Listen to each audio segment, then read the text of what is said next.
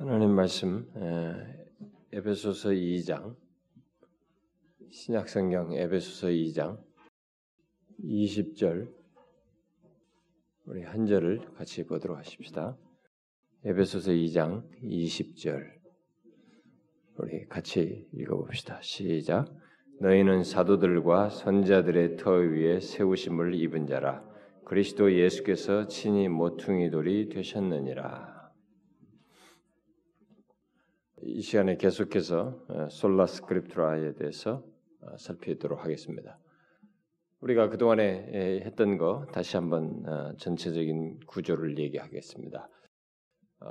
우리가 왜 다시 오직 성경이라고 하는 옛날에 종교학자들이 외쳤던 그 오직 성경이라는 이 말을 해야 하는지 그런 필요를 우리가 시대적으로 가지고 있다는 것, 그것을 제가 서론적으로 어, 몇 차례 걸쳐서 얘기를 했습니다.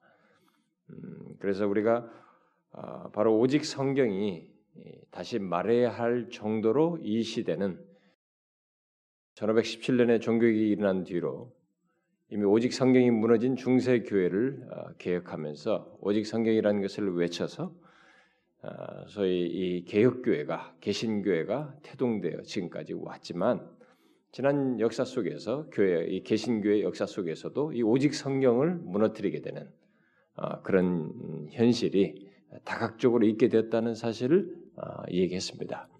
그래서 여러분들에게는 좀 익숙치 않아도 어, 오직 성경을 무너뜨린 그런 어, 교회 안에서의 다양한 사상들과 사조를 제가 좀 언급을 어, 좀쭉 했었습니다. 그러고 나서 그러면은 오직 성경이라고 하는 것이 오직 성경으로라고 했을 때 그것이 내포하는 의미가 뭐냐, 내용이 뭐냐라고 하는 것을 어, 중간에 본론으로서 얘기를 했습니다. 그것은 여러 가지 더 성경의 일반적인 속성으로서 뭐 일곱 여덟 가지를 말하는 그런 것들을 다 말할 수 있지만 종교학자들이 그 비중을 두고 얘기했던 것들은 바로 성경의 계시성과 성경의 영감성 그리고 성경의 권위성 그리고 성경이 권위를 갖는다고 하는 것과 그다음에 성경의 충분성, 성경만으로 충분하다는 것 어, 또는 최종성을 어, 얘기를 했습니다. 그것을 그 정도로 어, 종교학자들이 오직 성경을 말했을 때 강조점을 두었던 비중을 두었던 내용들을 이렇게 먼저 얘기를 했습니다. 그리고 나서 제가 지난 주에 하나 이제 전제돼야 될까? 그러면 우리가 첫 번째가 왜 오직 성경이냐라는 것을 얘기했다면 그러면 무엇이냐? 오직 성경이라고 물을 때 why what? 이렇게 얘기했습니다. 그 다음에 이제 그러면 어떻게 해야 되냐? 오직 성경을 오직 성경으로라고 외쳤을 때 오직 성경 위에 그것을 그런 그 사실을 알고 그 진리 위에서 신앙생활을 한다고 할 때 그것은 뭘 말하느냐? 그럼 뭐 결국 오직 성경으로라는 것은 어떻게 우리가 신앙과 삶을 갖는 것을 말하는가라는 문제를 이제 얘기하자라고 했습니다. 그런 것을 얘기하기 위해서 먼저 한 가지 전제될 것이 있다라고 하는 것을 얘기했습니다. 그것은 오직 성경 위에서 신앙과 삶을 갖기 위해서는 먼저 하나님의 감동으로 된 성경을 그대로 하나님의 감동으로 된 것으로서의 성경을 알아야 되고 그렇게 성경을 받아들여야 되고 그 하나님의 감동으로 된 성경을 깨달아야 된다는 거죠. 근데 그 깨닫는 깨달아야 되는데 그것은 아무나 되는 것이 아니다.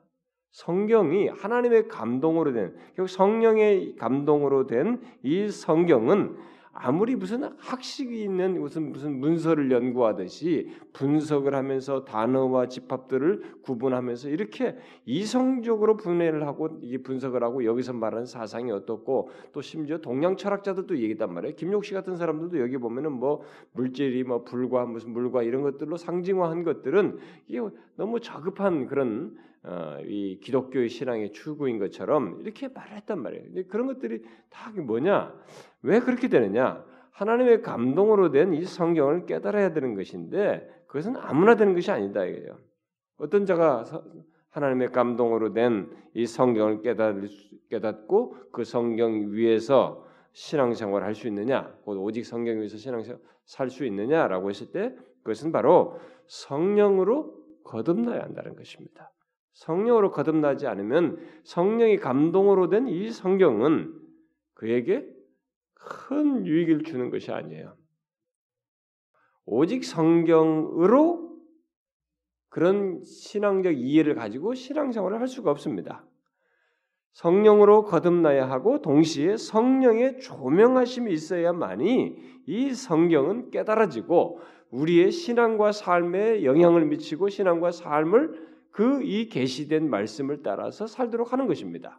그러니까 성령 우리가 아무리 지식이 있어도 내가 실제 우리가 예수를 믿는다 할지라도 거듭났다 할지라도 이 성경의 말씀은 이 계시된 말씀은 성령의 조명하심이 있어야 깨달아지는 것입니다. 이게 무슨 연구하듯이 한다고 해서 이게 깨달아지는 게 아닙니다. 그래서 이것이 먼저 전제돼야 된다. 이런 면에서 오직 성경 위에서 사는 것은 일차적으로 전 어, 근본적으로 전제해서 성경을 기록하신 성령께서 그 성경을 깨닫게 하시고 조명하여 일깨우시고 이끄신 것 위에서 사는 것이다. 아, 그래서 기록된 말씀을 통한 이 성령의 사역과 밀접하게 관련되어 있다. 오직 성경 위에서 산다는 것은 성령 하나님의 사역과 밀접하게 관련되어 있습니다. 성령으로 거듭나고 성령의 조명하심에 의해서 깨닫고 사는 문제이기 때문에 성령의 사역과 밀접하게 관련되어 있습니다. 그래서 오늘날 이게 지난 날의 이게 교회 역사 속에서도 이 치우쳤던 사람들, 성경을 이렇게 어, 오직 성경을 무너뜨리는 장본인들은 그들은 이성을 중시했을지 몰라도 또 감성을 중시하고 어떤 체험을 중시했을지 몰라도 성령 성령께서 거듭나게 하시고 조명하여 성령을 기록한 당사자가 깨닫게 하시는 그런 깨달음을 따라서 행하고 어, 사는 이런 문제에서 그들은 실패했습니다. 이성적으로 연구는 잘했을지 모르지만 성령의 거듭나게 하심과 일깨우심을 아래서 조명하심을 아래서 이 성경을 보고 깨닫고 행하는 그 일에 그들은 실패했다는 것입니다. 그것이 그래서 먼저 전제돼야 된다. 아, 그 문제를 이 하우를 시작하면서 어, 어, 먼저 거론을 했습니다. 제가 이제 이 하우를 시작하기 위해서 그러면 이걸 어떻게 전개를 할 것이냐 여러 차례 구체적으로 오직 성경 위에서 신앙과 삶을 갖는다는 것을 구체적으로 전개를 해야 되는데 이것은 우리에게 직접적으로 관련된 문제란 말이에요 실천적인 문제인데 앞에 부분은 여러분들이 이제 이 이해를 가지고 깨닫게 하고 배경을 하고 분별을 하게 되는 배경적인 지식이 될지 모르지만 이제 그런 것에 기초해서 우리가 살고 바르게 정말 오직 성경 위에서 오직 성경으로 솔라 스크립트라의 그 어떤 신앙과 지식을 가지고 그런 교리 위에서 신앙생활 한다고 할 때 이걸 어떻게 적용할 것이냐 그러면 그걸 앞으로 전개를 해야 되는데 사실 굉장히 디테일하게 우리에게 실천적으로 적용할 내용들이 많습니다. 많지만 저는 이제 이 고민이 되는 거예요. 어, 오직 성경 위에서 우리가 아, 교회라고 하는 것을 이제 교회라는 큰 집단으로서의 이 전체 교회를 바라보면은 거기에 대해서도 이 할 얘기가 많이 살펴야 될 내용이 먼저 얘기가 많고 그걸 적용적 차원에서 볼 것도 많고 또 그 중에 우리 개개인과 관련해서 말한다면 또 이것도 적용할 내용들이 굉장히 많은 것입니다. 그래서 어떻게 이 거론 거론드려야 되느냐라는 것이 저에게 지금 음, 오늘도 굉장히 갈등을 했는데 제 생각 같아서는 이 교회적인 얘기를 먼저 하고 개인적으로 가면 좋겠다. 아니면 이게 두 가지를 적당히 섞어가면서 해도 할 수만 있다면 하도 좋고 뭐 이런 생각이 듭니다. 그래서 제가 지금 대략적인 그 어, 개요만 예, 잡아놓고 어, 시작을 하는데 아마 교회 비중을 두어가면서 먼저 얘기를 하다가 허락이 되면 이렇게 생각을 해도 실상 지뢰등에 되면 또 감동이 달라져서 또 제가 또 영향이 못 미쳐가지고 한쪽으로 이제 갈 수도 있는데 어쨌든 그 결과적으로는 이제 개인적으로 더 이 오직 성경 위에서 산다는 것, 신앙생활 한다는 것이 뭔지를 하나씩 살펴보도록 하겠습니다. 나중에는 여러분도 알다시피 종교 계획자들이 오직 성경 솔라 스크립트라를 외쳤을 때 그 말은 성령의 영감으로 된 성경을 통해서 우리에게 주어진 이 모든 것, 우리에게 주어진 이 기록 기록으로 주어진 이, 이, 이 내용은 무엇이든지 구속력이 있고 권위를 가진다라고 믿었고 주장을 했습니다. 음? 그러니까 성령으로 영감된 이 성경을 통해서 우리에게 주어지는 것은 그것이 무엇이든지 구속력을 갖는다는 것입니다. 음? 그리고 권위를 갖는다. 그리고 이것만으로도 충분하다라고 그들은 주장을 했습니다. 그래서 이 성 자신 그들은 자신을 측정하고 또 모든 주장을 이 모든 이 다양한 것들을 주장을 시험하는데 성경을 시금석으로 항상 사용했습니다.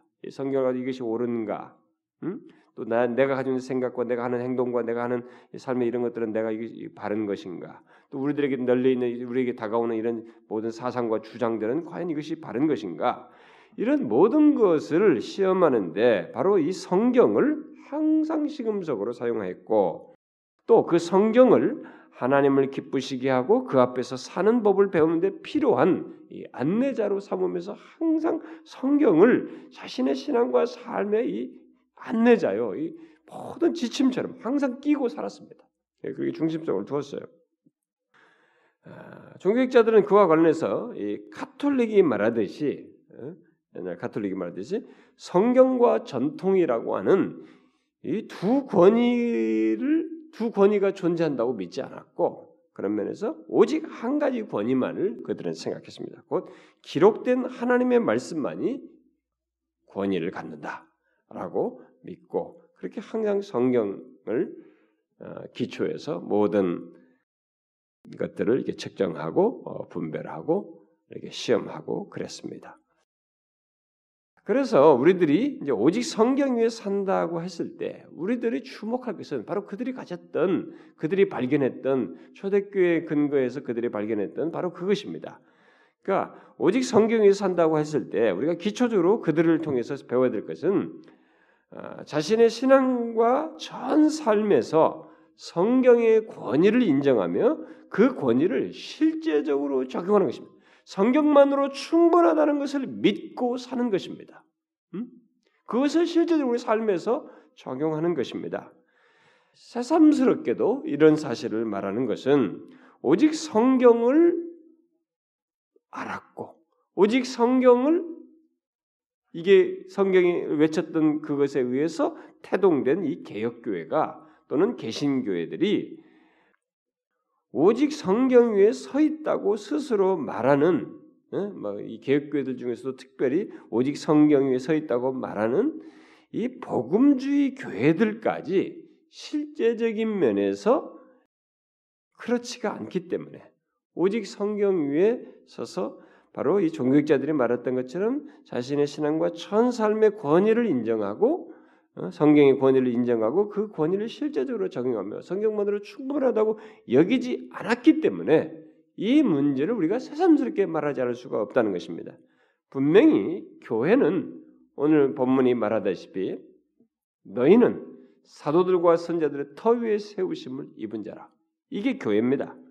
교회는 오늘 읽은 이 말씀대로 사도들과 선자들의 가르침 위에 세워진 것입니다.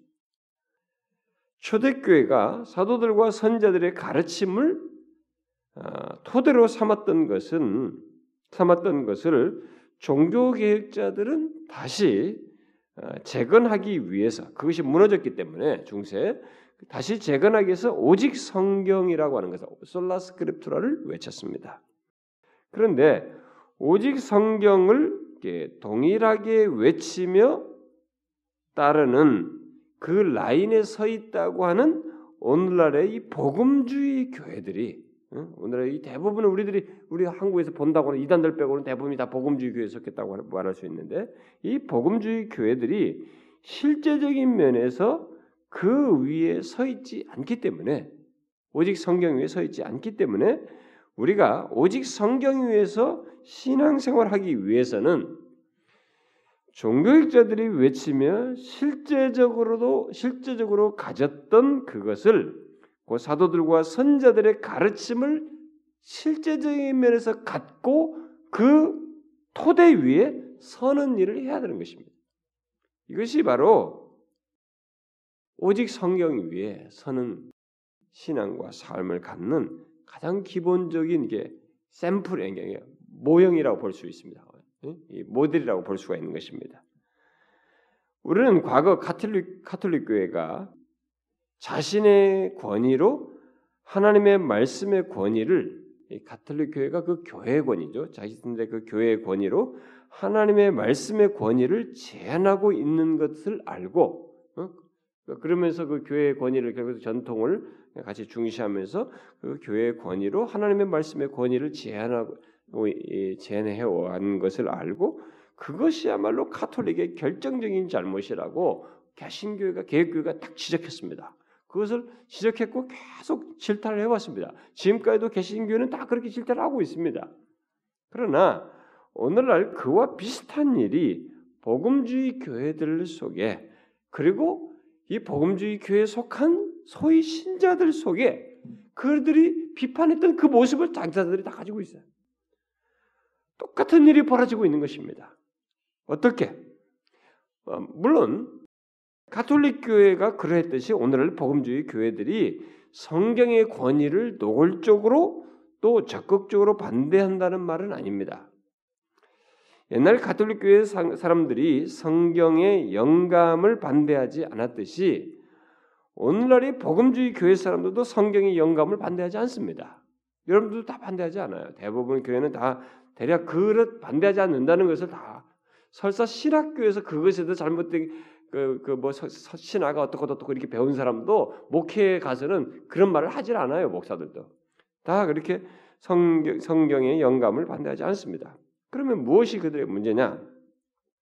오늘날의 이 복음주의 문제가 뭐냐 그러면 그것은 옛날 카톨릭이 그랬듯이 오늘날 이 복음주의 교회들 또한 성경의 권위를 믿는다는 고백을 실천적인 면에서는 하지 않는다는 것입니다.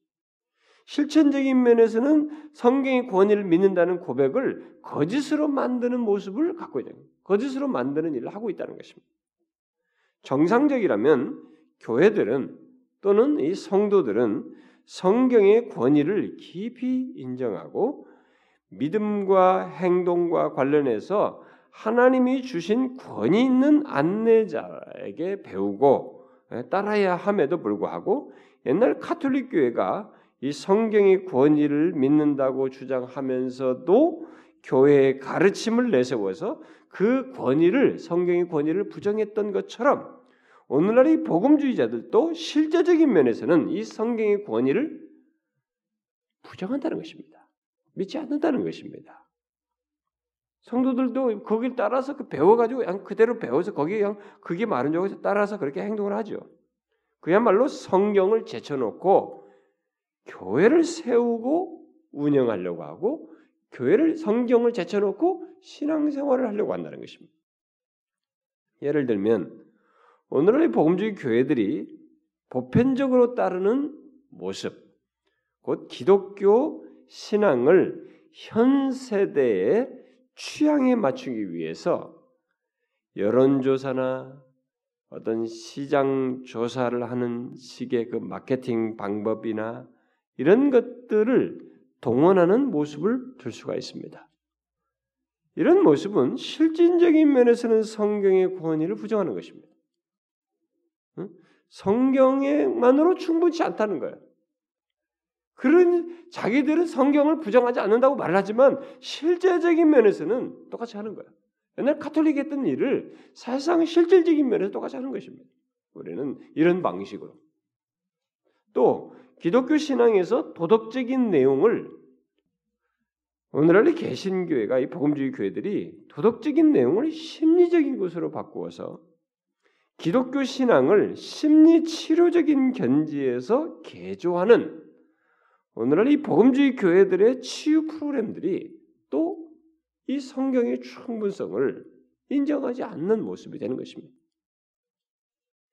이런 현실은 사실 이 여러분과 제가 우리는 아, 이 기독교 신앙의 도덕적인 이 내용을 심리적으로 바꾸는 그래서 이 심리 치료적인 그런 견지에서 성경의 이런 성경의 내용들을 이해하고 아, 치유 프로그램을 굉장히 많이 수용하는 이런 교회 현실은 여러분과 제가 아는 것보다 심각하고 보편적입니다. 뭐 외국도 말할 것 없고 우리나라에 굉장히 심각합니다. 우리 여러분들은 여기 있어서 그런 것을 우리가 아예 차단돼 있고 그런 것을 분별해서 안 하고 있기 때문이지 기존 교회는 이게 아유 그냥 정설처럼 성경처럼 받아들여서 사람들이 다 가요. 그래서 뭐 가정 상담을 한다 뭐 이런 거 한다 그러면 대부분이 거기에 이런 치유 프로그램이 들어가 있습니다. 심리 치유적인 치유 프로그램을 다 들어가 있어요.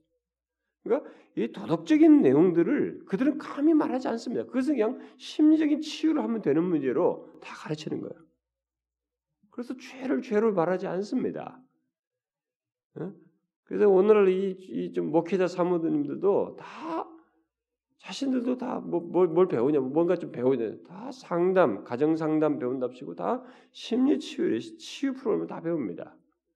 이게 뭐 대표적인 선교 단체 같은 데서 그런 걸 다 다 가르쳐 주기 때문에 그 그런 책들이 얼마나 인기가 있습니까? 이것은요 여러분들이 아셔야 됩니다. 이런 것들은 우리가 성도들이 뭐 다 그것을 배우는 어떤 저 지방의 어떤 목사님이 자신도 옛날에 이런 것들에 굉장히 많이 빠졌었다고 그래요. 빠졌었는데 뭐 우리나라 유명한 목사들이 몇 사람이 있어요. 막 온 이런 치유 프로 세미나 하면서 돌아다니는 사람들이 있습니다. 근데 거기에 자도 그 영향도 받고 막 그랬다고 그랬다. 그런데 이제 자기가 그런 것이 아니라는 것을 알고 이제 그런 것을 이런 계획주의 입장에서 자기가 턴해서 이걸 막 아닌 것을 이렇게 글로 썼어요. 가지고 그걸 저한테 좀 책, 이 책으로서의 그 출판 어, 여부를 좀 한번 봐달라고 저한테 보내서 제가 읽어봤습니다. 좀 읽어봤는데 뭐 거기 내용의 자료에 의하면 제가 뭐 그들의 우리나라 치유 프로그램 하는 리더는 대표적인 목사님들이 뭘 어떻게 가르치는지 세부적인 내용들은 제가 뭐 대, 략은 알지만 그 디테일한 내용은 모르는데 거기 보면 인용된 것들이 많은데 허무맹랑하기를 데 없어요. 근데 거기서 사람들이 막 마음이 치유된다 울고 난리예요. 그런 내용 듣고. 근데 그게 보편적으로 끌려 있어요. 그리고 심지어 교회에서 뭐 사역자들이며 사모들이며 이런 들까지 다 그걸 배워서 한다고 해요. 여러분 이런 사람들이요. 이런 이 기독교 신앙에서 도덕적인 내용을 심리적인 것으로 바꾸어서 심리 치료적인 견지에서 이 치유 프로그램을 돌리는 이런 것을 당사자들은 성경의 권위를 부정한다거나 성경의 충분성을 부정한다고 생각하지 않습니다. Sola Scriptura를 무너뜨린다고 아무도 생각합니다. 그러나 엄연히 그것은 오직 성경으로 부족하다는 것이에요. 그러니까 우리가 실질적인 면에서는 오직 성경을 이렇게 부정하고 있는 것입니다. 또 오늘날 복음주의 교회들이 포스트 모더니즘의 이 post modern 사고 방식과 더 잘 융합하기 위해서 성경적인 권위를 이 불확실하고 유연하게 만듭니다. 이 성경을 이것을 절대적으로 믿어야 되는 거죠. 우리 신앙과 삶의 유일한 권위로서 이렇게 말하는 것을 이 포스트 모던 사고 방식이 안 맞는다는 거죠. 그래서 이것을 조금 유들 있게 거. 유연하게 성경을 사용합니다. 그들은 이게 그게 뭐냐 이게 그 중심이 도대체 뭐냐 이게요. 그 성경의 권위를 부정하는 솔라스크트를 부정하는 것이에요. 이게 다. 이게 현 시대에 저된 모습입니다. 또 하나님의 진리 또는 교리보다 체험을 중시하면서 오직 온갖 신비 체험을 야기하는 이런 이 우리들의 현상들도 결국 솔라스크립트라를 오직 성경으로 부족하다는 것을 예, 드러내는 모습이라고 볼 수 있습니다. 이런 식으로 오늘날 이 복음주의자들은 자신들이 음, 시대적 상황에 적실한 모습이 되고 있다고 상상하는 가운데서 실제적으로는 성경의 권위를 부정하고 성경의 충분성을 믿지 않는 이런 모습을 취하고 있는 것입니다. 그런데 놀라운 사실은 너무나 많은 복음주의자들이 이런 길을 가고 있다는 것입니다. 어? 시대적 상황의 적실성을 갖는다는 이유 아래서 이 길을 가고 있다는 것입니다. 그러면 우리는 여기서 질문할 수 있습니다. 왜 오늘날 그렇게도 많은 복음주의 교회들이 결국 교회 안에 사람들이 실질적인 면에서 성경의 권위를 부정하고 성경만으로 충분하다고 믿지 않을까? 실질적인 면에서 머리로는 그렇게 말을 교리적으로는 지식으로 알아도 실질적인 면에서는 왜 그럴까? 응? 그것은 다른 것이 아닙니다. 그들이 오직 성경에 대한 믿음, 더 정확히 말하면 성경의 권위와 성경의 충분성에 대한 믿음을 어떤 이유에서든 더 이상 갖지 않고 있기 때문입니다. 아예 성경의 충분성에 대한 믿음을 상실해서 그런 것을 실천적인 실제적인 면에서 그렇게 확신을 갖고 있지 않기 때문에 그렇습니다. 오늘날 복음주의자들은 교회가 이 세상에서 살아가는데 곧 우리들이 이 세상에서 살아가는데 하나님의 진리, 곧 하나님의 말씀으로는 하나님의 말씀으로 충분하다는 믿음을 이미 잃어버렸습니다. 어? 이미 잃어버렸어요. 그런 것을 말하면 아주 근본주의자들, 극단적인 근본주의자들인 것처럼 생각하고 싶어하는 어? 그런 성향이 있습니다. 오늘날 복음주의자들은 곧 교회 안에 많은 사람들은 하나님의 진리, 곧 하나님께서 주신 말씀 외에 시대적인 상황에 그 적실성이 있는 다른 어떤 것이 필요하다는 생각 속에서 보통 성경의 권위와 충분성을 부정합니다. 그러니까 하나님의 진리, 곧 하나님의 말씀에다가 어떤 시대적인 적실성이 있는 다른 뭐 어떤 것이 여기에 필요하다는 거예요. 그것이 없이는 영향력과 효과나 변화나 하나님의 역사나 실제 이 시대를 압도하거나 이 시대의 보조를 따르면서 어떤 것을 이뤄낼 수 없다라고 하는 그런 믿음을 다 가지고 있습니다. 그게 결국 성경의 충분성을 못 믿는 것이. 예를 들어서 앞에서 말했던 것들처럼 이 마케팅 오늘날 이 교회들이 쓰는 이 마케팅 동향, 이 마케팅 동향을 이렇게 주시하지 않으면 우리가 이 여론을 주시하고 이 시대의 분위기 사람들이 뭘 어떤 것을 성향이 어떤 것을 좋아하는지 이 시장 조사하듯이 이 시대 사람들의 이런 것들을 잘 살펴서 주시하지 않으면 교회를 세울 수 없다라고 생각한다는 생각하는 이런 모습이 있거나 또 현대인이 너무나 이렇게 물질 문명이 발달하면서 이렇게 사람들이 너무 이렇게 심리적인 문제가 많고 정서적인 문제가 많고 특별히 또 우울증 문제가 많기 때문에 이런 우울증 문제에 대한 연구 결과를 활용하지 않으면 현대인들을 고칠 수 없다라고 생각한다거나 또 젊은 세대의 이, 이 다음 세대면 젊은 세대면 젊은 세대의 사고 방식을 파악하고 그의 그들에게 맞추지 않으면 교회의 대를 잊지 못한다고 생각한다거나 또 현대 문화와 이 유행과 음악 등을 적절히 수용하지 않으면 교회가 뒤처진다고 생각한다거나 뭐 이런 식의 생각입니다. 그러니까 이런 시대적인 상황의 적실성을 같이 수용을 해야만이 하나님의 진리 외에 그런 걸 수용해야만이 교회가 어, 거기에서 제대로 역할을 하고 우리가 신앙을 이 시대에서 유익을 줄 것이다라고 생각하는 이런 경향성을 갖고 있다는 것입니다. 결국 이렇게 함으로써 성경의 충분성을 부정하는 Sola Scriptura를 부정하는 일을 한다는 것입니다. 그러나 시대적 상황의 적실성을 쫓아 행하는 그런 것들은 하나님의 진리로 충분하다는 믿음을 더 이상 갖지 않음을 말해주고 결국 성경의 충분성을 부정하는 것, 결국 솔라 스크립트라를 부정하는 것이라 기독교의 근본적인 첫 관문을 열어주는 것이기 때문에 사실 그게 간단한 것이 아니 가벼운 것이 아닙니다. 그런데 사실 제가 앞에서도 서론적인 부분에서 그런 얘기를 했지만 이것의 심각성을 생각지 않습니다.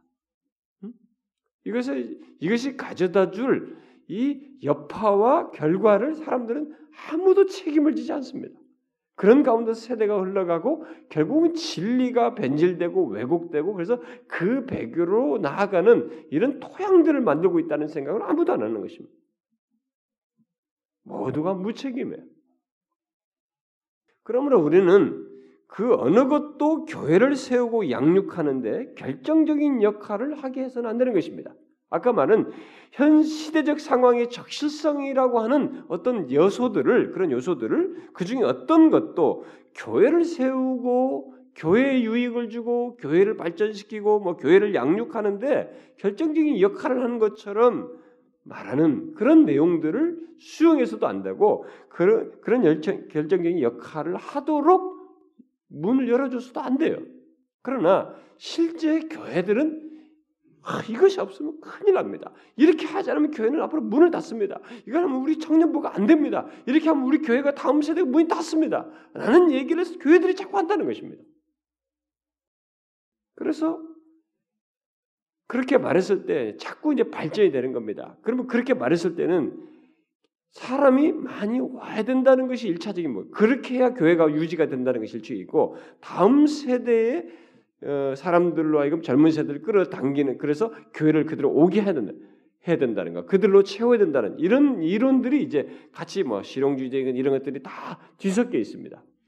그러면 그런 취지에서 계속 그럴 때는 이들에게 어떤 진리를 전해서 변화된다는 것에 목적이 있는 게 아니고 이런 것을 이미 수용한 상태에서 현 시대의 적실성을 자꾸 고려하는 가운데서는 이 적실성을 유지하기 위한 이 전하는 말씀의 변형 또는 이것을 제한하는 거라든가 그 내용을 어느 정도 이렇게 죄, 죄라든가 이런 것들을 말하지 않는 이런 것들이 다 함께 맞물려 있는 것입니다. 그래서 결국 그런 식으로 쫓아가게 되면 교회는 모르겠어요. 한 세대는 외형을 유지할 수 있을지 몰라도 어느 세대가 지나면 문을 닫아요. 여러분 로버트 슐러 목사가 우리나라에게 얼마나 영향을 미쳤습니까? 네? 로버트 슐러 목사가 1970년대 80년대 제2의 종교개혁이라고 하면서 그 적극적 사고 방식을 제2의 종교개혁이라고 하면서 얼마나 미국을 여파를 미쳤고 그 여파에 우리나라 큰 게 목사님들이 다 그거 따랐어요. 어? 그 예. 얼마 전에 제가 오늘 여기 세브란스 병원에 그 채플 좀 인도달라 잠깐 갔더니만은 그 원목이 감리교 목사님이시더라고요. 그분이 저한테 그 얘기를 하는 거예요. 그 얘기를 하는 거예요. 어? 우리 교단의 큰 어, 제일 크고 부유한 교회 목사님들이 옛날에 로버트 슐럼 그렇게 쫓아서 해가 저렇게 교회가 크게 됐는데 로버트 슐럼 크리스탈 처치가 저렇게 경매가 돼가지고 문, 어? 문 닫았지 않냐고 저한테 그러면서 자기 교단 얘기를 자꾸 하는 거예요. 우리도 비슷합니다. 제가 그랬어요. 그냥. 똑같아 우리도 비슷하다 그랬어요. 로버트 슐러 영향 안 받은 사람이 어디 있어요? 우리 옛날 목사 나이 드신 분이죠. 근데 보세요. 한 시대를 풍미하면서 막 크리스탈로 다 예배당 멋지게 소리 크게 놓고 어? 드라빈카 말이죠. 차에서 예배 드리는 것도 시도했죠 말이죠. 어? 그런 것도 해주고 얼마나 넓게 따면서 다 했습니까? 그, 그 건물이 경매를 나왔다고요. 경매를 나왔다는 것까지만 내가 신문 봤어요. 근데 그 목사님 말로는 경매 받아 팔렸다고까지 나한테 얘기를 하더라고요. 그게 맞는 팔리기까지 했는지 난 모르겠어요. 그 어떻게 된 겁니까? 그렇게 많은 사람들이 거기 왔었는데. 이게 시, 교회는 시대적 적실성을 따라서 세워지는 게 아니에요. 오늘 본문이 말하지 않습니까? 선자들과 사도들의 터 위에서 우리가 서 있는 거예요. 교회는 그렇게 세워지는 겁니다.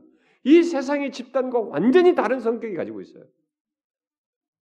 솔라 스크립트라 위에 서야만 이 교회는 교회다운 것이고 제대로 된 것이고 지속성을 가지며 2000년이 가든 3000년이 가든 갈 수 있는 거예요. 왜? 하나님 자신이 그것을 위해서 역사하거든요. 그 위에서 역사한단 말이에요. 사람을 변화시키고.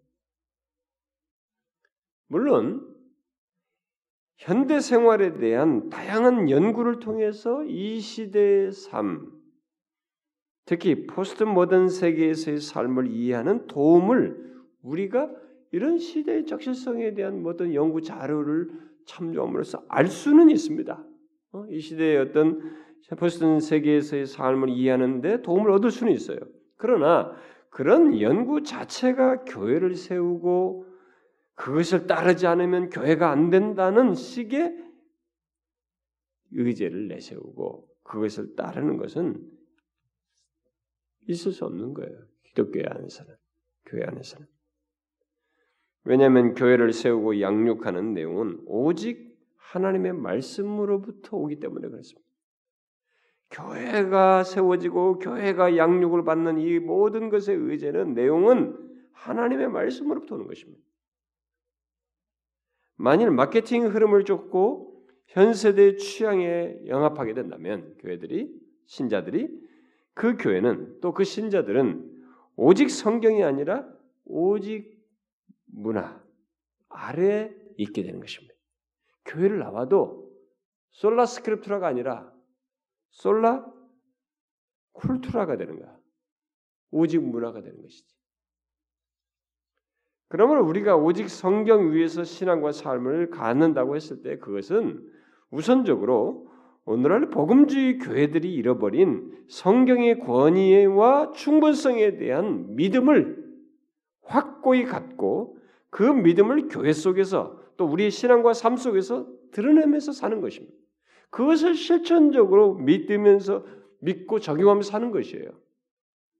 기독교가 현재와 같은 모습으로 형성된 것은 사도들이 1세기 당시부터 사도들이 성경을 유일한 권위로 삼고 그것의 충분성을 믿었던 배경 속에서 있게 된 것입니다. 현재의 기독교는 바로 최초의 초대교회가 세워질 때부터 그렇게 한 것 속에서 여기까지 온 거예요.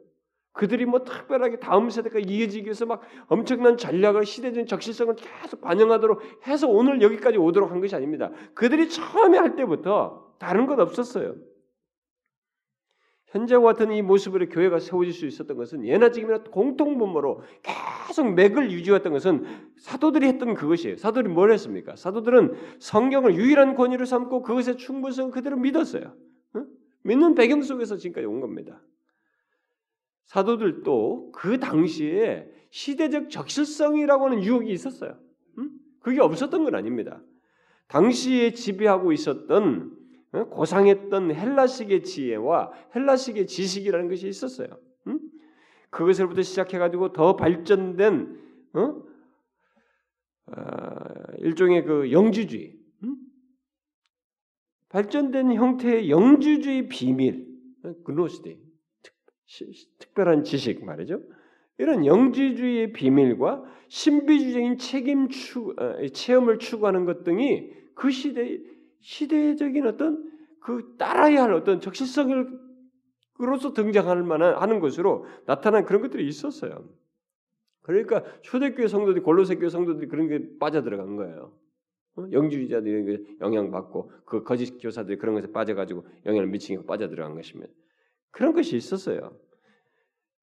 얼마든지 그러면서 적시성 차원에서 본다면은 그게 그들이 그냥 그 고상하고 너무 세련되게 다가오는 것들이고 사람들이 관심을 갖는 것들이고 그런 것들을 효과적으로 사용해서 얼마든지 할 수도 있었습니다. 우리는 사도들은 아예 그런 것에서 맹인이었단 말이에요. 그런 생각조차도 유혹이라는 것도 아무런 생각 없이 이렇게 말했을 거라 이렇게 생각할 수 없어요. 그들도 그 시대의 영향들과 그런 것들 다 아는 가운데서 답을 제시한 것입니다. 여기에 남겨진 이런 것들을 우리에게 어, 유산으로 준 거죠. 교회가 어떻게 형성되는지를 처음부터 틀을 잡은 것이죠. 당시 교회는 1세기 당시의 교회는 그 초대교회는 그런 적실성이라고 말하는 그런 것들 중에 그 어떤 것도 교회의 토대로 삼지도 않고 거기에 플러스 시키지 않았습니다. 아니 교회를 세우고 양육하는 내용으로 그런 것들을 일체 차용하지 않았어요. 오히려 오늘 본문 말씀대로 사도들과 선자들의 가르침을 토대로 삼았습니다. 곧 구약의 선지자들과 성령의 영감 아래서 기독교 신앙에 대한 결정적인 진술들을 교회에 제공한 이 사도들의 글에 교회의 기반을 두었던 것입니다. 그러므로 우리들이 오직 성경 위에서 신앙생활을 하려면 초대교회가 섰던 그 기반 위에 우리 또한 견고히 견고히 서서 신앙생활을 해야 하는 것입니다. 이런 걸 근본주의, 뭐 아주 극단적 근본주의자라고 말하면 안 되는 것이에요. 기독교 신앙이라는 것 자체가 그 위에서만 제대로가 가능한 거예요. 정상적으로 기독교 신앙을 가질 수가 있는 것입니다. 새삼스럽지만 오늘날 복음주의 교회들이 성경의 권위와 충분성에 대한 믿음을 잃고 온갖 것으로 교회를 이렇게 어, 세우고 양육하고 뭘 발전시키는데 어, 사용하는 이런 현실 속에서 우리에게 필요한 것은 다시 오직 성경 위에 서려 서기 위해서 성경의 권위와 충분성에 대한 믿음을 실제적인 면에서 체크해 체크하고 우리가 다시 회복해야 됩니다. 그걸 가져야 됩니다. 우리 개개인 또한 오직 성경 위에서 신앙생활을 하려면 그런 흐름, 이런 대, 오늘 복음주의가 이렇게 어? 여기서 빗나간 오직 성경에서 빗나간 이런 적실성을 따르는 이런 것을 분별해서 그런 흐름을 따르지 않고 옛날 초대교회처럼 철저하게 사도들과 선자들의 가르침 위에 우리의 신앙과 삶을 두어야 되는 것입니다. 오직 성경 위에 산다는 것은 달리 말해서 사도들과 선지자들의 가르침 위에 서는 것이라고 할 수 있어요. 가장 게 액기스로 줄여서 성경적 표현으로 말하자면 그렇게 말할 수 있는 것입니다. 그러면 좀 더 구체적으로 사도들과 선자들의 가르침에 선다는 것은 무엇을 말하느냐? 어? 이렇게 우리는 물을 수 있습니다. 그것은 사도들이 예수님의 가르침을 구약 성경의 틀 속에서 그리고 그것을 배경으로 읽고 또 그 내용을 성령의 영감 아래서 말하고 교회에 전하고 그에 따라서 살게 했던 것처럼 우리 또한 사도들의 가르침의 틀 속에서 또 그것을 배경으로 이 내용들을 읽고 그것을 따라서 사는 이런 모습이 우리에게 똑같이 있어야 되는 것입니다. 다시 말해서 거창하게 인위적으로 무엇을 덧붙이거나 세상에 유행하는 것을 따르지 않고 그저 사도들이 하나님의 백성이 누구이며 그들이 어떻게 살아야 하는지, 살아야 하는지를 교리 형태로 전해준 것을 신앙과 삶의 중심으로 가지고 살도록 교회는 가르치고 성도는 그것을 배워서 그렇게 살아야 하는 것입니다. 그 위에서 신앙과 삶을 가져야 하는 것입니다. 그것이 사도들과 선자들의 가르침 위에 서는 것이고 초대교회처럼 또 종교학자들처럼 성경의 권위와 충분성을 믿고 오직 성경 위에서 사는 것입니다. 초대교회에서 신자가 된다는 것은 다른 것이 아니었습니다. 사도들의 가르침을 한다는 것이었어요. 사도들의 가르침을 중심에 둔다는 것이었습니다. 사도들의 가르침을 따라서 산다는 것이었어요. 사도들의 가르침은 초대교회 성도들에게 보낸 이 사도들의 편지 속에서 더 우리에게 기록물로 잘 보존돼서 나타나는데 여러분들이 편지를 통해서 우리가 서신을 통해서 알다시피 이 사도들의 가르침은 교리 형태를 띠고 있습니다. 다시 말해서 하나님께서 자기 백성들을 교육하고 양육하고 도덕적으로 인도하기 위한 교리 형태의 말씀으로 예, 가르쳤던 가르쳤다고 하는 것을 이 서신들을 통해서 볼 수가 있습니다. 그러므로 교회가 사도들의 가르침 위에 선다는 것은 더욱 쉽게 말해서 사도들이 전하여 준 교리를 기억하고 그 교리 안에서 굳게 서고 그 교리를 쫓아 사는 것이에요. 그래서 일사기 당시에 그리스도인은 사도들이 전한 가르침, 곧 교리를 아는 사람이라고 말했던 것입니다. 아는 사람으로 여겼던 것이죠. 그러니까 그들에게 있어서의 그리스도인은 뭐냐? 이 사람이 그리스도인다. 이거 뭘로 있냐? 사도들의 가르침을 소유한 사람이에요. 사도들의 가르침을 알고 그것을 따라 사는 사람입니다. 이게 그리스도인이었어요. 그러니까 그 그리스도인의 정체성을 다른 내용을 다 말하지만 그 내용은 사도들의 가르침을 따라서 나타나는 내용이고 그것이 앞서서 먼저 말할 수 있는 사도들의 가르침을 아는 사람이에요. 그게 그리스도인이었단 말이에요.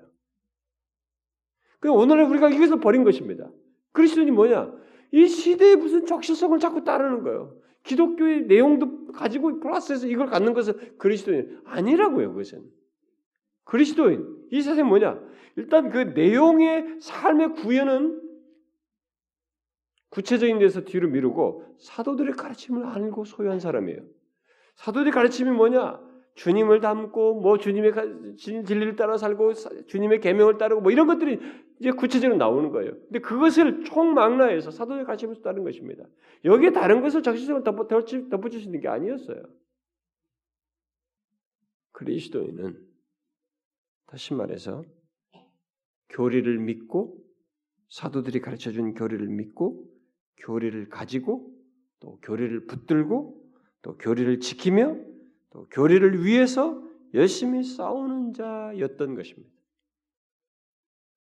오늘날 신자들이 교리를 위해서 싸웁니까? 진리를 위해서 싸웁니까? 진리를 지키는 것도 변질돼서 하고 또 배우는 것조차도 안 해요. 소유하지도 않았습니다. 우리 교회 오기 전에 어? 교리가 이런 것들이 뭐 십자가 진리도 십자가도 이런 진리인지 몰랐다는 얘기를 대부분이 하잖아요. 어? 교리를 이런 교리들을 몰랐다는 것도 많은 사람이 다 하지 않습니까? 배워본 적이 없다잖아요. 교회 오래 다녔는데 어떻게 된 겁니까, 성도들이? 오늘의 교회들이 도대체 교회에서 뭘 배우는 것입니까? 문화의 향연을 하나요? 문화를 여기다 갖다 당기고 그걸 즐기고 있는 것인가요? 아닌 것이에요. 그건 그리스도인이 아닌 거예요. 성경 오직 성경 위에 선 신자를 결국 그리스도라고 말할 수밖에 없는 것인데 그 신자는 뭐냐? 사도들이 가르친 가르침을 믿고 가지고 붙들고 지키며 그 교리를 위해서 싸우는 자였어요. 그렇게 교리는 교회 그 신자의 신앙과 삶에서 가장 중심부를 차지했던 것입니다. 그야말로 그리스도인이 어떻게 생각하는지 또 그리스도인이 누구인지를 설명하는 것은 어디서 얻느냐? 사도들의 가르침에서 얻는 거예요. 그리스도인의 정체성을 밝힌 것을 어디서 할 수 있냐? 사도들의 가르침에서 하는 것입니다. 로존스가 에베소서 강의 같은 걸 할 때 그리스도인의 정체성을 그 사도들의 가르치면서 이 모든 것이 그리스도의 정체성 타고성과 놀라움과 복됨을 말하는 것으로 막 설명해 나가지 않습니까? 그렇게 교회는 그 신자는 사도들의 가르침을 가진 자요 그것을 지키고 소중히 여기며 가르치고 변호하고 양식으로 삼을 정도로 사도의 가르침의 토대 위에 섰을 뿐만 아니라 그것을 중심에 두고 살았습니다. 오직 성경 위에 선다는 것은 우리 또한 그렇게 하는 것이에요. 사도들의 가르침 위에 선다는 것은 또는 성경의 권위와 충분성을 믿고 오직 성경 위에 선다는 것은 바로 그런 것을 말하는 것입니다. 그것이 교회에게 또 신자에게 너무 당연한 것임에도 불구하고 오늘날 오직 성경이 다른 것도 아닌 복음주의 교회 안에서 무너져서 무너졌기에 우리는 다시 그 위에 서는 것을 말해야 하고 다시 회복해야 할 상황에 있다라는 것입니다. 현대 복음주의의 흐름을 따르면 오직 성경 위에서 신앙생활을 하기가 어려운 형편이 됐어요. 당사자들은 아무도 모르죠. 그 생각을 하지도 않습니다. 그러나 그게 사실이에요. 그래서 데비드 웰스는 사도들의 가르침 위에 서 있어야 할 오늘날 이 복음주의 교회들이 실사, 실, 실제 그렇지 못하다는 것을 그런 그의 많은 내용 속에서 말을 하면서 어떤 부분에서 다음 같은 말을 하죠. 그걸 제가 인용하면 신약 성경의 교리들이 많은 신자에게 미지의 땅이 되고 말았다. 맞잖아요? 오늘의 교회 성도들 중에 신약 성경의 교리들이 미지의 땅이에요. 뭐 아멘 하고 뭐 그렇게 은혜 받았다고 눈물 흘리고 설교도 하고 뭐 하는데 교리를 몰라요. 오늘 복음주의 교회가 성경의 진리에 얼마나 무지한지는 말로 표현할 수 없을 정도다. 이유는 아주 간단하다. 이 교리들이 이제는 소위 거듭난 자들에게 여러 면에서 중요하지 않게 되었기 때문이다. 소위 거듭났다고 스스로 믿는 사람들에게조차도 교리들이 교리가 여러 가지 면에서 중요하지 않게 됐다는 것이. 그 여러 가지 면이 뭔지를 뒤에서 열거합니다. 기독교 신앙을 이해하는 면에서 아니 기독교 신앙을 이해하려면 교리가 없이 어떻게 이해해요? 그런데 기독교 신앙을 이해하는데 교리 피해 빼고 기독교 신앙을 이해하려고 한다는 거예요. 오늘 소위 거듭났다고 하는 사람들이 이 소위 그 갤럽 조사에서 아마 나왔던가 봅니다. 또 복음을 말로 표현하는 면에서 아니 복음을 말로 표현하려면 사도들의 가르침이 교리가 아니면 뭘로 표현하겠다는 거예요. 근데 그런 것이 필요치 않다고 생각한다는 거예요. 복음을 얘기하는데 말로 표현할 때 예수 믿으면요 행복하고 예수 믿으면 뭐냐 사도들이 가르침이 아닌 다른 것을 가지고 복음을 표현하는 이 해괴망측한 현상이 벌어졌다는 거예요 우리에게. 또 신앙생활을 가르치는 면에서 신앙생활을 가르치려면 교리 사도들이 가르친 교리가 아니면 진리가 아니면 뭘로 가르치냐 이게. 그 열심히 나와 이렇게 하면 우리가 삶을 어떻게 되고 어떻게 되고 뭐 되고 그냥 인생살이 경험으로 신앙생활을 가르치는 교리를 가르치는 게 아니라 또 신앙생활을 영위하, 영위하는 면에서 아니 신자로서의 삶, 신앙생활을 영위하려면 사도들의 가르침을 서 그리스도인의 복됨과 영광스러움과 이 그리스도인에 대한 어? 정체성을 말하는 하나님과 복, 신자의 복된 관계를 말하는 사도들의 가르침과의 교리, 이 구원의 교리들 이런 것들을 말이죠. 교회론 이런 것들을 말하지 않고 어떻게 누릴 수 있냔 말이에요. 근데 이거 빼고 얘기하는. 그래서 교회 와서 잠배가 굵으면 막 이거 하고 뭐 하고 막 알아서 잘해요. 봉사를 잘합니다. 못 누려요. 신앙생활 영위하지 못 누려요. 또 신자의 주 관심사를 파악하는 면에서 신자의 주 관심사를 파악하려면 뭐가 우리 주된 관심사가 되어야 되는 것은 사도들의 가르치면서 알지 뭘로 아냐 이게. 우리들이 만든 여론으로 신자는 이래야 되는데 저렇게 된다. 우리의 주된 관심은 성공해야 돼, 축복해야 되고 이런 식으로 가르쳐준 이 거짓된 가르침에 의해서 실제가 그렇다는 것입니다. 어? 거듭난 자들에게 그런 여러 가지 면에서 교리가 중요하지 않게 되었다는 것입니다. 그래서 복음주의 기독교는 더 이상 교리적인 성격을 갖고 있지 않다. 이런 이탈로 인해 생기는 문제가 무엇인지를 분명히 하자. 우리가 더 이상 교리의 견지에서 생각하지 않는다는 문제로 그치지 않는다. 이보다 더 근본적이고 중요한 문제는 우리가 더 이상 진리에 입각해서 생각하지 않는다는 점입니다.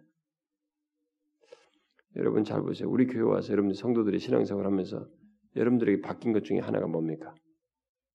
항상 진리에 입각해서 생각한다는 거예요. 이게 정도 차이가 있을지 모르지만 여러분들이 그게 생겼다는 거 아니에요? 삶을 바라보든 뭘 바라든 내가 하나님과 온전치 못하거든 죄악되든 이런 것들을 하나님의 진리의 관점에서 본다는 거 아닙니까? 진리에 입각해서 본다는 거 아니에요? 그게요 저절로 되는 게 아닙니다. 어떤 사람들은 뭐 그런 것을 그런 것의 소중함을 모르고 아, 교회 와도 뭐 맨날 와도 껍데기만 봐. 뭐 사람들이 불편하고 환경이 어떻고 아니 그것 보러 교회 나와나? 아니에요. 이게 이게 한 사람에게 생기는 것이 사도들의 가르침 위에 서는 거예요, 여러분. 사도들의 가르침에 섬으로써 생기는 일이에요. 근데 안 된다는 거예요, 우리 복음주 교회들이. 입각해서 생각하지 않는다는 거예요. 기독교가 많은 것과 관련이 있다고 보지만 갈수록 진리는 거기서 제외되는 중이다. 이로 말미암아 오늘날은 성경적인 설교가 가물에 콩나듯이 드문 것이다. 야, 미국을 향해서 이런 말을 했다니 참 대단한 얘기네요. 성경적인 설교가 가물에 콩나듯이 드물다고 말했니? 우리는 이 말이 너무 지나치다 말할 수 있습니다. 얼마나 우리 우리나 미국이나 뭐 미국도 채널이 많습니다. 그 방송 채널이 그 기독교 채널, 설교 채널이 얼마나 많습니까? 우리도 뭐 무슨 CTS가 이런 데 CBS 보면 뭐 계속 설교 나옵니다. 그러나 성경적 설교가 가물에 콩나것 같은 현상이 있을 수 있습니다. 이 사람 말에 의해서 비추면 왜요? 시대적 적실성을 성경에다 가미시킴으로써 결국 성경 오직 성경 성경의 충분성을 믿고 설교하는 것이 드문 것이 됐기 때문에 그렇습니다. 저는 뭐 우리 뭐 어머니 뭐 설교 방송 자꾸 들으니까 거기 뭐 들려오는데 저는 거기 CTS나 이런 데 나오는 설교자들 중에 누가 나는 한 사람이라도 이 시대가 정말 하나님 앞에 회개된다고 우리 현주소를 좀 정확하게 말해주고 뼈 아프게 좀 말해줬으면 좋겠어요. 한 사람도 없어요. 지난번 오카노 목사님 뭐 저기 저기 상암 경기장에서 어? 회개하자고 외쳤던 그런 대중적 집회에서의 그런 내용이 방송에 나오는 것 같다만은 그런 게 별로 없어요. 오히려 시대에 더 잘 정해서 사람들을 다 불러 거기에 초점이 맞춰지. 여러분 오직 성경 위에서 신앙생활 하고 싶습니까? 그렇다면은 교리의 형태로 우리에게 남겨진 주어진 사도들의 가르침을 부지런히 알고 그 사도들의 가르침을 소유하고 그 사도들의 가르침을 소중히 여기며 가르치고 배우고 그것을 변호하고 지키며 양식으로 삼아야 합니다. 그게 오직 성경 위에서 신앙생활하는 거예요. 뭐 거창한 것이 아니에요. 그렇게 사도들의 가르침이 우리의 신앙과 삶의 중심성을 가진 중심제를 명확하게 실제적인 면에서 갖는 것입니다. 이것이 싫다면 그는 오직 성경 위에서 신앙생활하지 못합니다. 껍데기로 교회 생활할 수 있어요. 성경 가지고 계속 읽고 재밌게 여기서 은혜도 받고 뭐 한다고 할 수 있어요. 그러나 그는 뒤섞이고 성경에다가 사도의 가르침에다 다른 것을 섞인 것들을 조합해서 위로 삼는 것입니다. 이걸 우리가 정확해야 됩니다. 누가 이 시대를 좀 분별해 주면 좋겠어요. 나는 좀 성도들에게나 나 같은 목사에게도 좀 눈을 반짝 뜨게 하는 이 시대를 분별해 주는 그런 것을 해주면 좋겠다고요. 더 빨리 더 잘 적응해 이 시대 적시성이 더 적응해야 서바이브 한다고 더 그것을 독촉하고 그것을 가르치는 사람이 많지 비춰주는 자가 드물어요. 여러분 오직 성경 위에서 신앙생활 하는 길이 무엇인지 가장 기초적으로 성경적인 표현으로 말하자면 다른 거 아니에요. 사도들의 가르침 위에 서는 것인데 바로 사도들의 가르침을 알고 소유하고 귀히 여기고 배우고 변호하고 지키며 그것을 양식으로 삼는 것입니다. 우리의 삶의 양식으로 삼는 거예요. 아, 그거 다 아는 건데 제가 다 알면은 여러분들이 다 안다고 하는 것은 모든 사람이 다 알아야 한다고 하는 거예요. 교회 사람들도. 문제는 캐톨릭이 옛날에 알아도 그 성의 권위를 부정했던 것처럼 알면서 우리가 못하는 것이 실질적으로 갖는 것을 말하는 것입니다. 우리가 그걸 갖기를 바래요. 예? 여러분과 제가 주님 앞에 서기까지 우리는 오직 성경 위에 선 신앙과 삶을 갖는 신자로서 서자는 것입니다. 기도하겠습니다. 하나님 아버지, 우리가 머리로서는 다 아는 바인데 실제적인 면에서는 로마 캐톨릭이 성경의 권위와 충분성을 부정한 것처럼 부정하는 그런 현실 속에 있습니다. 그래서 오직 성경을 무너뜨리는 그런 환경 속에 은연중에 참여하고 있습니다. 주여 우리가 이런 세대의 흐름 속에서 너무 절실하게 회복되어야 될 사도들의 가르침 위에 선 신앙과 삶을 우리 교회가 우리가 갖기를 소원합니다. 세월이 지나도 그러기를 소원합니다. 또 주께서 원하시었거든 우리 조국 교회가 다시 그리 될 수 있도록 주의 종들을 깨우시고 사람들의 눈을 열어 주셔서 주여 사도들의 가르침을 알고 그 교례를 배우며 중심에 두고 양식으로 삼고 그 안에서 신앙과 삶을 갖는 조국 교회 성도들이 교회들이 되게 하여 주옵소서.